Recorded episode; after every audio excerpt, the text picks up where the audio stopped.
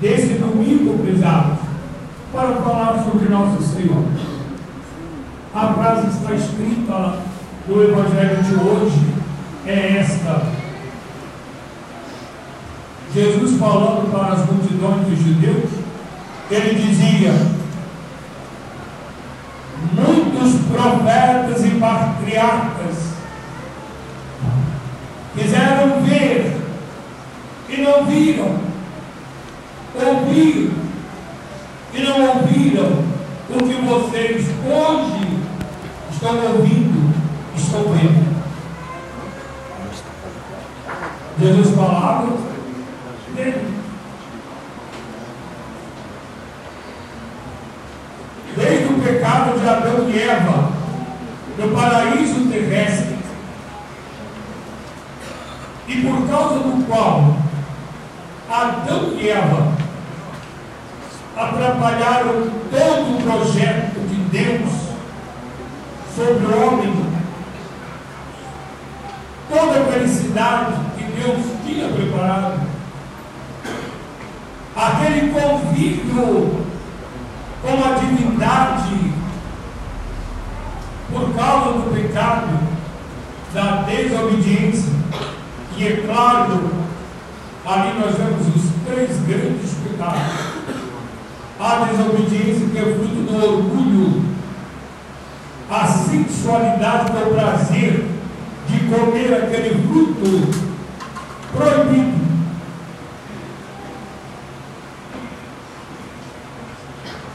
e o terceiro, que foi muito grande e que moveu Eva,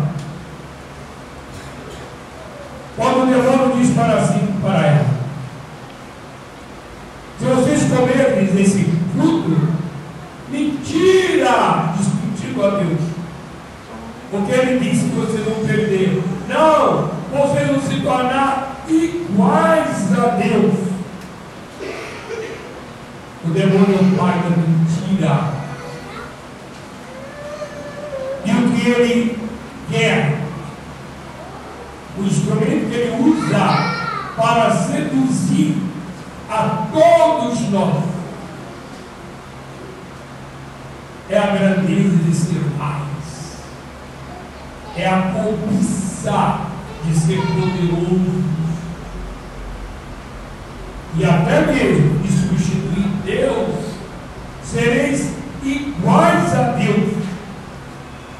Ela ficou tontida nessa hora, tontinha, e recebe dele a fruta e vai comer e vai levar para Adão e Eva.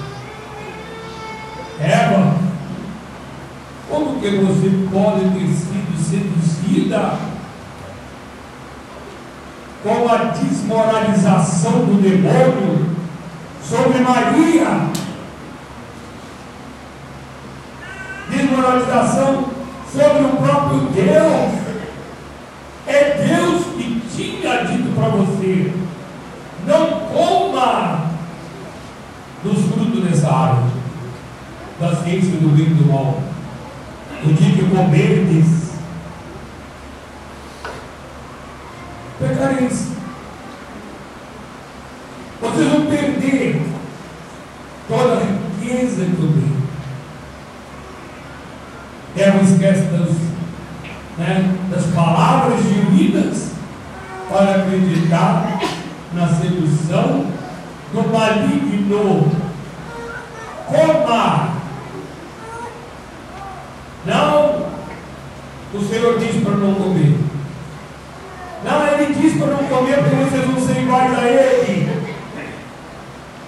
E diz a Escritura: ela comeu e gostou ao prazer, satisfazer a carne, ainda que desobedeça a Deus. Esse é o prazer condenado, porque quem deu para nós, prezados, a alegria de satisfazer nossos sentidos, a nossa vontade, a nossa inteligência, foi Deus. Deus não pode se contradizer de jeito nenhum. E qual é o prazer então que ofende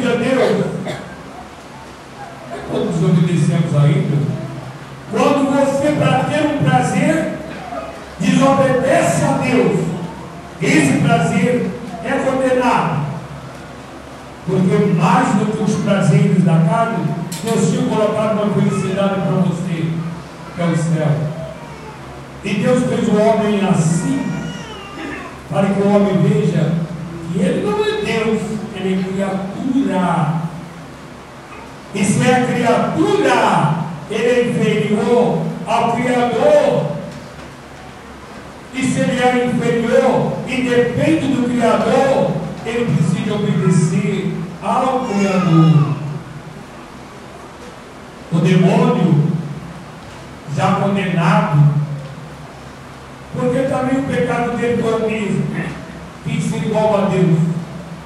Não te servirei. Ele tinha dado esse grito já na presença de Deus, junto de Deus.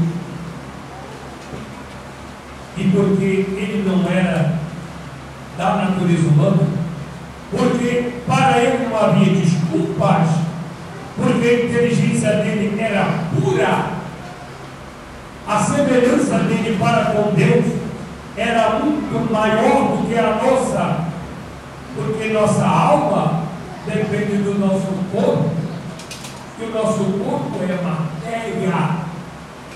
Mas a de Satanás, não, prezado, era uma inteligência pura.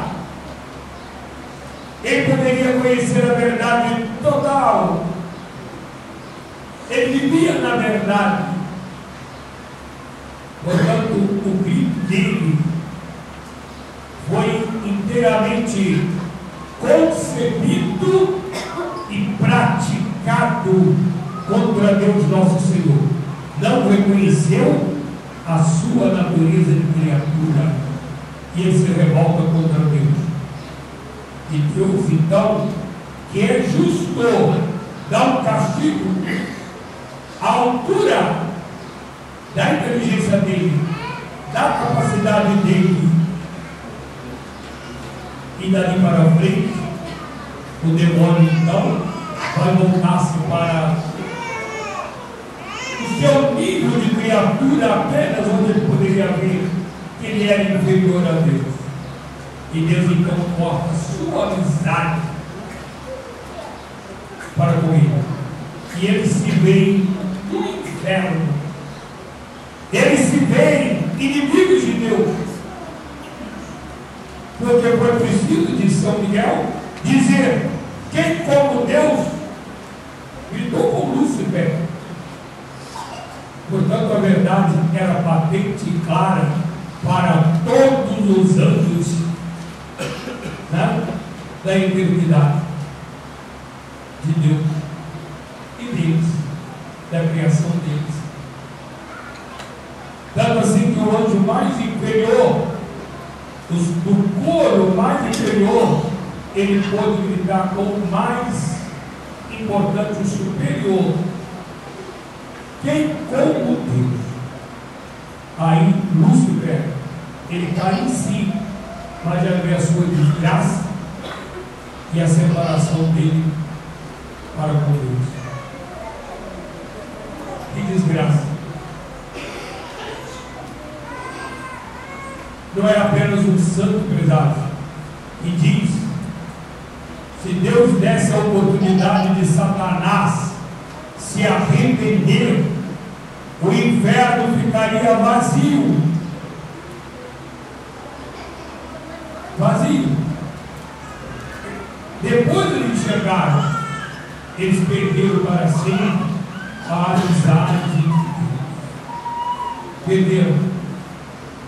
E é em Deus que eles eram felizes, era em Deus que eles gozavam, era em Deus que eles iam viver eternamente, gozando. E uma vez agora cortado, eles veem uma eternidade, com a privação de Deus. Foram privados da glória eterna, privados da presença de Deus, que nos torna felizes e que tornava eles também felizes. Foram privados e por toda a eternidade. É o maior castigo que dá. Peçamos a Deus para não morrermos pregados no pecado, Porque depois que nós saímos deste mundo, a nossa alma espiritual, ela vai ter aquela visão beatífica, a visão de Deus, e vai ver que ninguém, senão Deus, vai te fazer feliz e para sempre. Perder o céu, é perder essa visão beatífica, é perder essa visão de Deus. E com a visão, o gozo, a felicidade, com toda a eternidade. E o que é a eternidade? Pensa nisso, você pode alcançar. Não tem fim a eternidade. Então, nesse mesmo dia, quando Eva come aquele fruto, se revolta contra Deus, leva Adão a também desobedecer do que ele comeu. E ele, como transmissor da vida, e nós estamos encerrando a semana da família, é bom pensarmos nisso. Domingo passado foi o dia dos pais. Os pais, essas pessoas, esses seres que receberam de Deus a missão de propagar a vida, de levar a vida, não é assim? Assim era Adão. Essa era a missão de Adão. Adão arruína toda a prosperidade, toda, até o fim do mundo,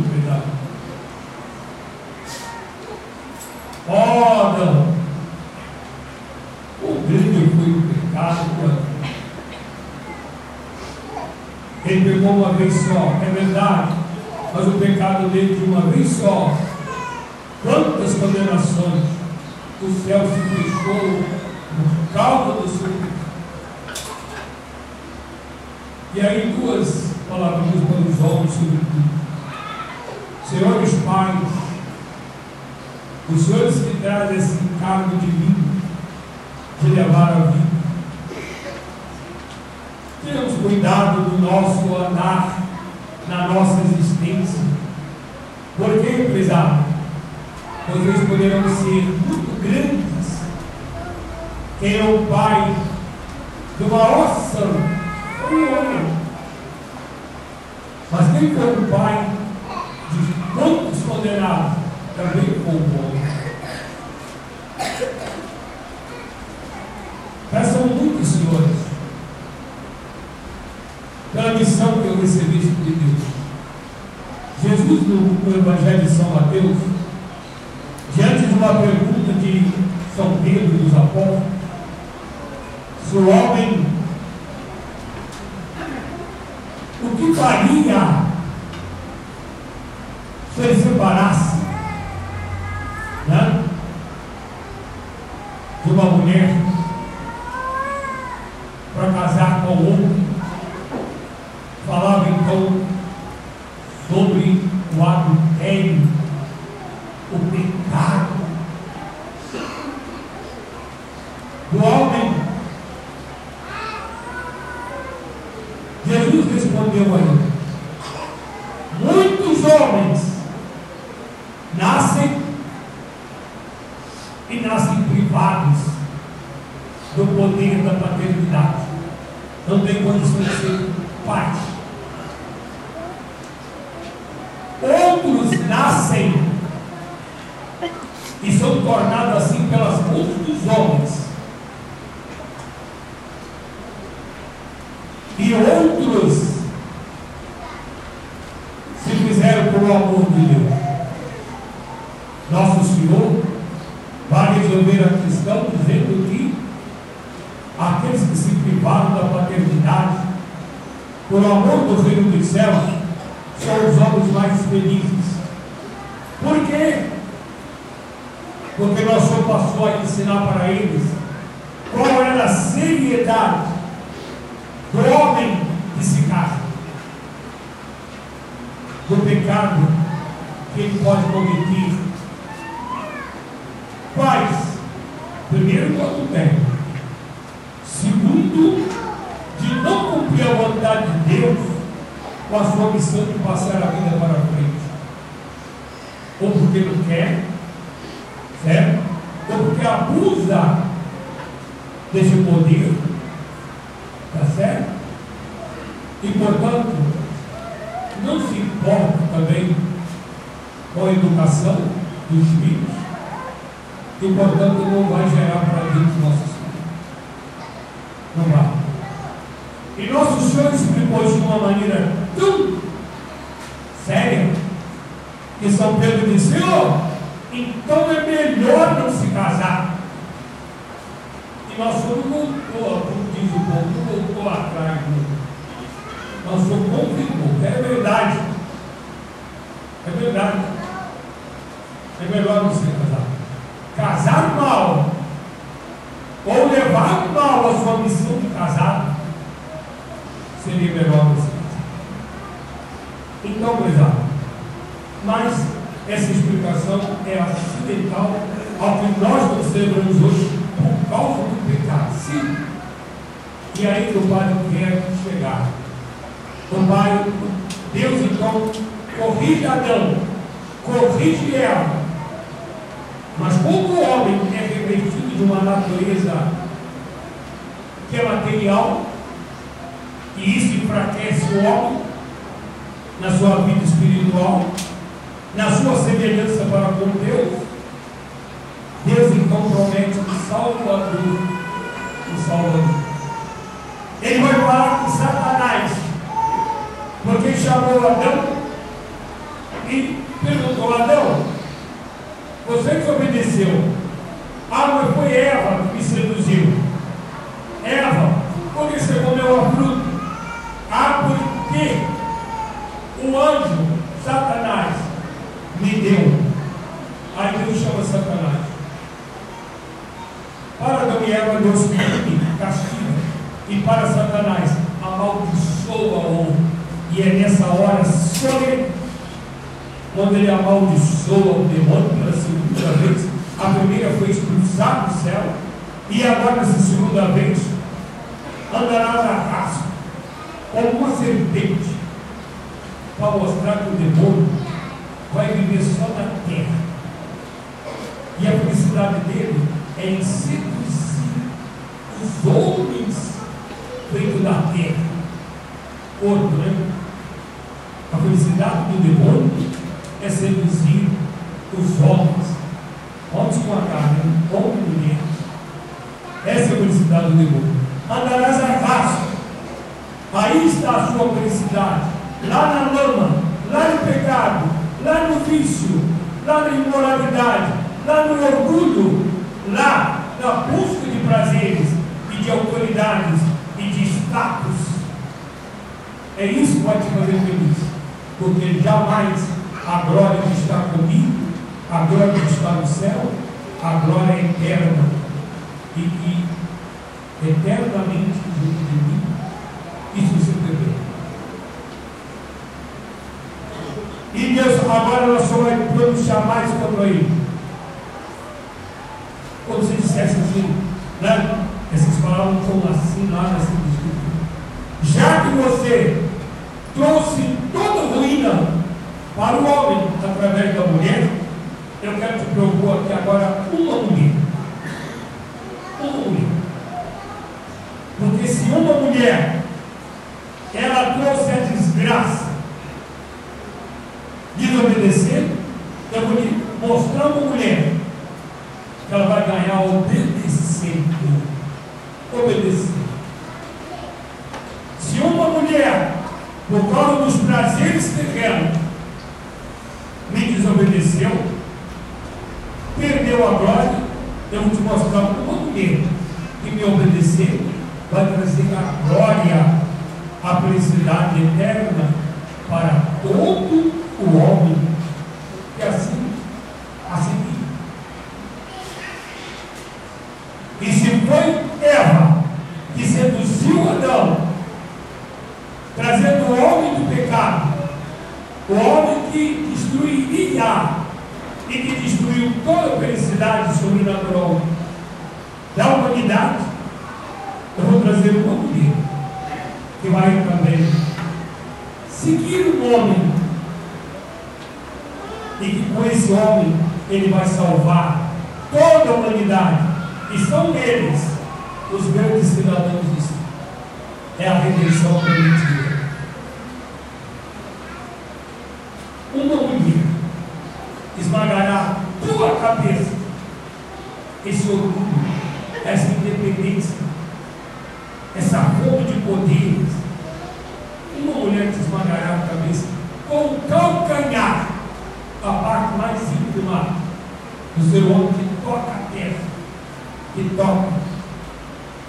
É por esse calcanhar que te esmagará a tua cabeça, a cabeça dos justos, a cabeça da sensualidade, da imoralidade, do orgulho, da desobediência. Porém, inimizade entre ti, Satanás, e a mulher, portanto, pesado, quem está com Maria, o demônio não tem como tocá-lo, e vice-versa. Se você vive no pecado, meu irmão, você não tem a mãe do Salvador, você não tem Maria, você não tem a salvação, você não tem a felicidade eterna. Porém, inimizade entre ti e a mulher, entre a tua descendência e a descendência dela. Quem é a descendência de Maria? Jesus. E nós podemos parar por aqui, pesados, porque ter Maria, como dizem nossos irmãos separados, né, protestantes, é uma mulher igual a todas as outras mulheres. Ah, sim, se você tivesse vivido e convivido, você ia provar isso. É sim. Maria era como qualquer a espuma da escunhora, enquanto o corpo, enquanto a alma. Sim. Onde está a diferença? É que ela obedeceu. É que ela tinha o propósito de nunca ofender a Deus. Ela preferia a morte. Você quer ser Maria Santíssima? É só você ter esse propósito para Maria Santíssima. Só isso. E eu vou te chamar de Maria Santíssima. Eu vou te chamar. É só isso. É você ter esse propósito de nunca ofender a Deus na menor expressão do ser humano que você pode ter. Porque Maria não foi diferente. Não, ela não foi uma encomenda de Deus, já toda limitada. E se ela não pecou, é porque Deus não deixou. Não! Longe disso. Maria Santíssima foi uma mulher correta. Uma mulher única. E ela correspondeu com a graça santificante que ela recebeu no dia da Conceição. Aí sim, e desde esse dia, jamais Maria quis ofender a Deus Nosso Senhor. É por isso, prezados, todos aqui presentes, que a igreja celebra as festas de Maria, mas sobretudo duas grandes festas. A primeira é a sua chegada no mundo, é a Imaculada Conceição. Conceição é concepção, né? A sua concepção imaculada, o dia que ela chegou no mundo e o dia que ela volta para o céu, é o dia da Assunção, que nós celebramos hoje. É dia 15 de agosto, mas a igreja celebra no domingo para facilitar para os clientes. Essas duas festas seria como uma única peça. É a chegada, é a saída, é a vida, para uma missão divina e a volta para Deus, porque ela foi fiel. E o que Deus tem para todos nós, prezados. Um dia você nasceu, um dia você chegou no seu mundo e chegou para uma missão divina. Cumpre essa missão. E Deus te aguarda. Vinde benditos do meu Pai, para a felicidade, para o prêmio, para o lugar que eu escolhi para você. Vinde, vinde servo muito fiel. É isso que nós vamos fazer conosco. E nós temos exemplo dela. Maria cumpriu com a sua missão, viveu a vontade de Deus, viveu a presença de Deus. Por isso ela foi elevada em corpo e alma, para mostrar para todos nós o mundo. Temos o exemplo da nossa natureza. Maria era a nossa natureza. Ela trazia um corpo frágil, fraco, bom, e que poderia ter sido condenado como ela. E nisso está a diferença. Ela não deixou se levar, nem pelo orgulho, e portanto nunca desobedeceu, nunca pelo prazer, aquele prazer que ofende a Deus, nunca. E aí ela não fez mal a ninguém. O que ela fez foi bem a toda a humanidade, trazendo o próprio Salvador, e com o Salvador toda, vamos dizer assim, a sua dinastia, né? A sua herança, toda a sua família, toda a sua descendência. Por isso nós somos irmãos de Jesus. Ele foi o primeiro, e com ele toda a humanidade que viveu. E mais, ela trouxe não aquela árvore do bem e do mal, não, que dá aquele fruto que leva à condenação. Ela trouxe o homem novo, esse que tem todos os frutos das virtudes, da santidade, que nos leva ao céu junto do Pai. Por isso nós temos a Santa Missa, por isso nós temos a Eucaristia, por isso nós temos a confissão, onde você pode se limpar, você pode se purificar, você pode se colocar no plano de Maria, no estado de graça, na amizade com Deus.